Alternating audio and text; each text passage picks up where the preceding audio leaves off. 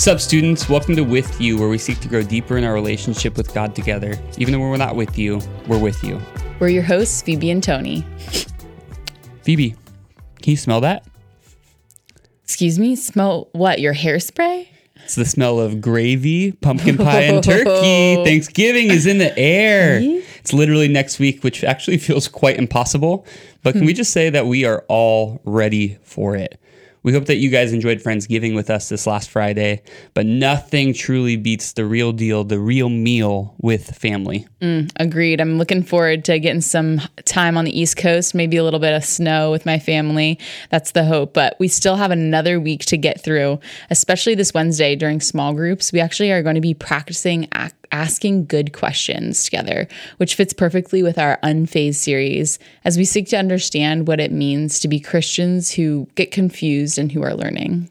As we said a few weeks ago, there's always more, so let's keep learning with one another. Today, we're continuing the series as we look at a parable in Mark 4 3 through 20. And we'll be breaking down exactly what a parable is on tomorrow's episode, but just know it's a fictional story intended to teach a nugget of truth. So, Jesus is going to be teaching through a parable in this passage. And so, let's read it. Mark 4, verse 3 through 20. 20. Listen, behold, a sower went out to sow, and he sowed. Some seed fell along the path, and the birds came and devoured it. Other seeds fell on rocky ground, where it did not have much soil, and immediately it sprang up, since it had no depth of soil. And when the sun rose, it was scorched, and since it had no root, it withered away. Other seed fell among thorns, and the thorns grew up and choked it, and it yielded no grain. And the other seeds fell into good soil and produced grain, growing up and increasing and yielding thirtyfold and sixtyfold and a hundredfold. And he said, He who has ears to hear, let him hear. When he was alone, those around him with the twelve asked him about the parables. And he said to them, To you has been given the secret of the kingdom of God, but for those outside, everything is in parables, so that they may indeed see but not perceive, and may indeed hear but not understand, lest they should turn and be forgiven. And he said to them, Do you not understand the, this parable? How then will you understand all the parables? The sower sows the word. And these are the ones along the path where the word is sown. When they hear, Satan immediately comes and takes away the word that is sown in them. And these are the ones sown on rocky ground, the ones who, when they hear the word, immediately receive it with joy, and they have no root in themselves, but endure for a while. Then, when tribulation or persecution arise on account of the world, word, immediately they fall away. And others are the ones sown among the thorns. They are those who hear the word, but the cares of the world and the deceitfulness of riches and the desires for other things enter in and choke the word, and it proves unfruitful. But those are the those that were sown on the good soil are the ones who hear the word and accept it and bear fruit thirtyfold and sixtyfold and a hundredfold.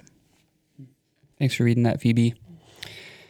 This is a unique account compared to other times when Jesus teaches in the parables because we actually witness him explain the meaning behind it, which typically doesn't happen in the Gospels.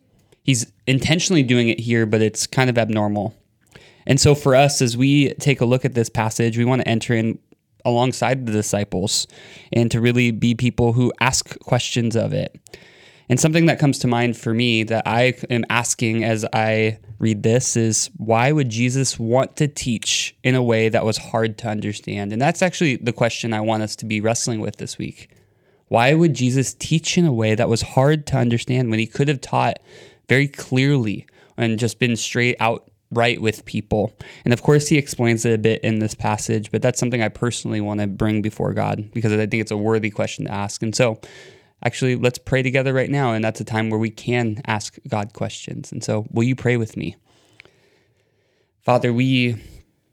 We stop what we're doing right now and we come before you and acknowledge you as the one in control and authority over this world and over us. Um, and God, uh, we thank you that you give us the capacity, um, the mental ability to ask you questions, to think hard about things, and um, to get confused, even. Um, and God, we ask that you would help us to understand a bit more today uh, about you, about your word, and even about why you would choose to teach in ways that were hard to understand. Um, yeah, God, help us to sit in that and help us not to just leave this conversation with you and never think about it again, but continue to place it on our hearts. Go before us.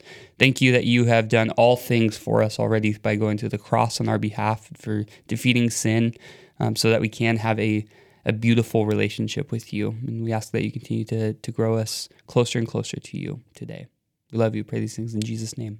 Amen. Amen. It's been great to be with you today. Remember, let's be real with one another before God as long as it's called today. We'll see you tomorrow. Take care.